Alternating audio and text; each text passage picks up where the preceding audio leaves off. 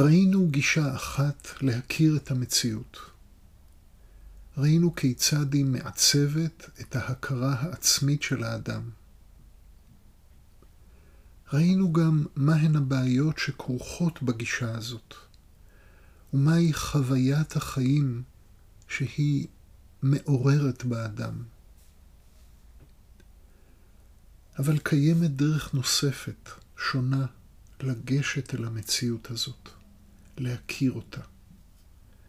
גישה כזאת מודגמת בסרט המטריקס.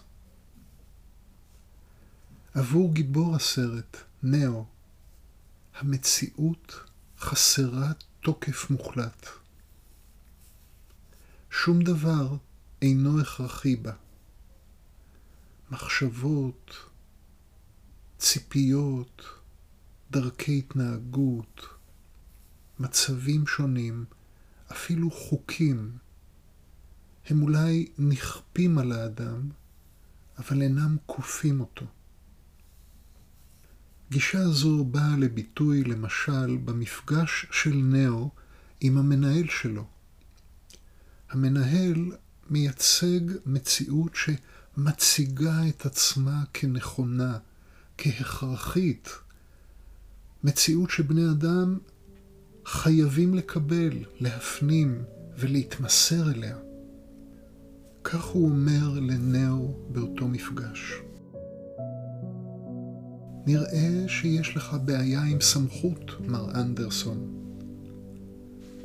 אתה חושב שאתה מיוחד, שהכללים אינם חלים עליך, אבל ברור שאתה טועה.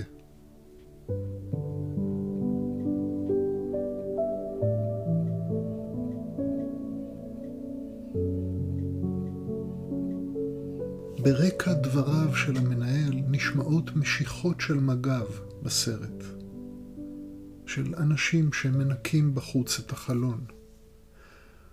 הקולות האלה אינם סתם הפרעה, אלא הם ביטוי סמלי למה שמתחולל בליבו של נאו.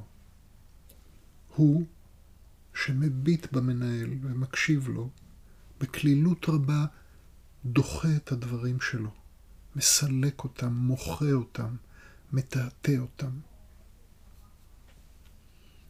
נאו מייצג בסרט גישה שמכירה את המציאות בתור אפשרות בלבד. המציאות הנוקשה, המסודרת, התקיפה, הכל כך מובנת מאליה, כפי שנשמעת בקולו של המנהל, אפשר לא להיענות לה. נאו אינו נענה לסמכות או לכוח, אלא מודרך על פי רחשי ליבו.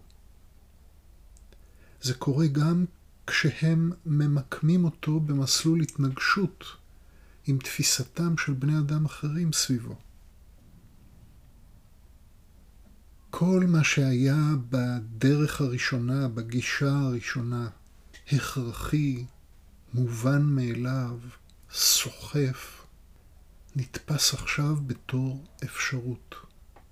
אפשרות בלבד, שאפשר לא לאמץ אותה, אפשר להניח אותה, אפשר לסרב לה.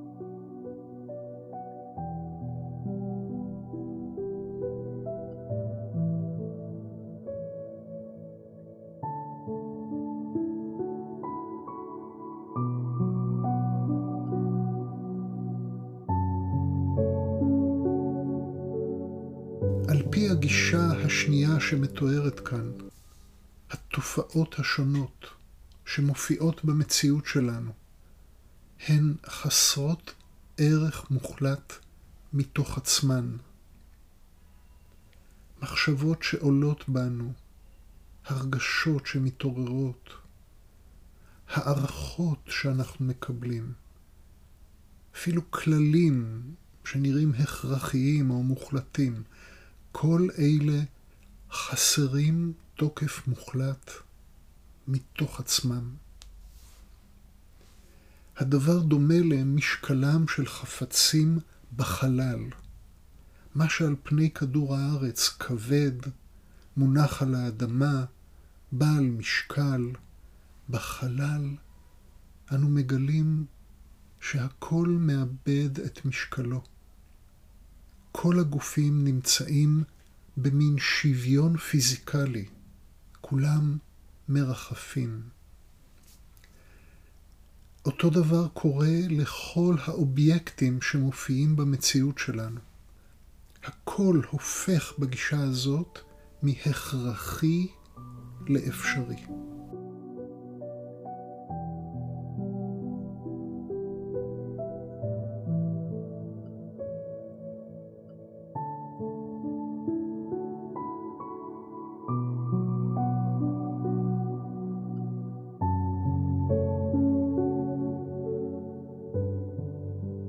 גישה כזאת אל המציאות מבטא סטיב ג'ובס, המייסד של חברת אפל.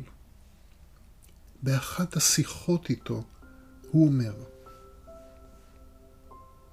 כשאתה מתבגר, אתה נוטה לקבל את הסיפור שהעולם הוא כפי שהוא, ועליך פשוט לחיות בתוכו.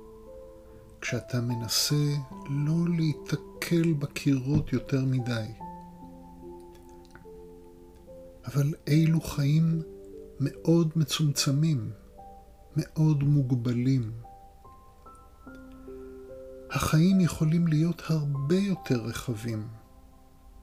ברגע שאתה מגלה עובדה אחת פשוטה, שכל מה שסביבך, אשר אתה מכנה חיים נעשה על ידי אנשים שהיו לא יותר חכמים ממך. אתה מגלה שאתה יכול לשנות את זה, להשפיע על זה, לבנות דברים אחרים.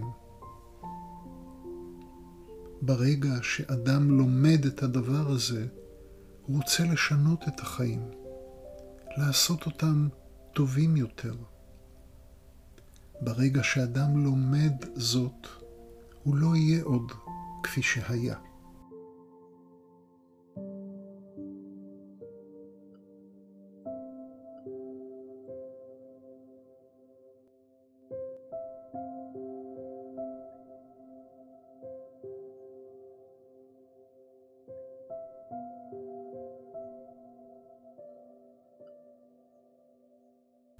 אם נפגוש אדם שכך מכיר את המציאות, איך הוא ייראה?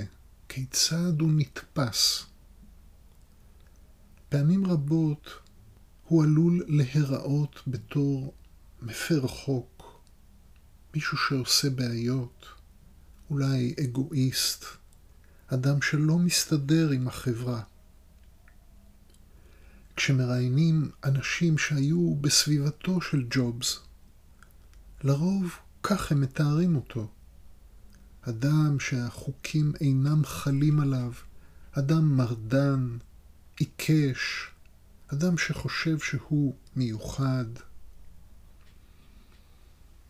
מנקודת מבטם של אלה שמצייתים למציאות, או אלה שהמציאות והכללים והמאפיינים הנוקשים שלה משרתים אותם, מנקודת מבטם של אלה, מי שאינו מציית למציאות, מי שרואה את היעדר התוקף שלה, מאיים עליה.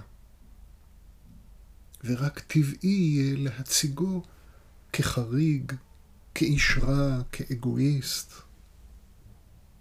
אבל למעשה, אנשים אלה, כמו ג'ובס, כמו נאו, כמו שורה ארוכה של אנשים שערערו על התוקף המוחלט של המציאות שנאספה בתוכם, הם בעצם אנשים חופשיים.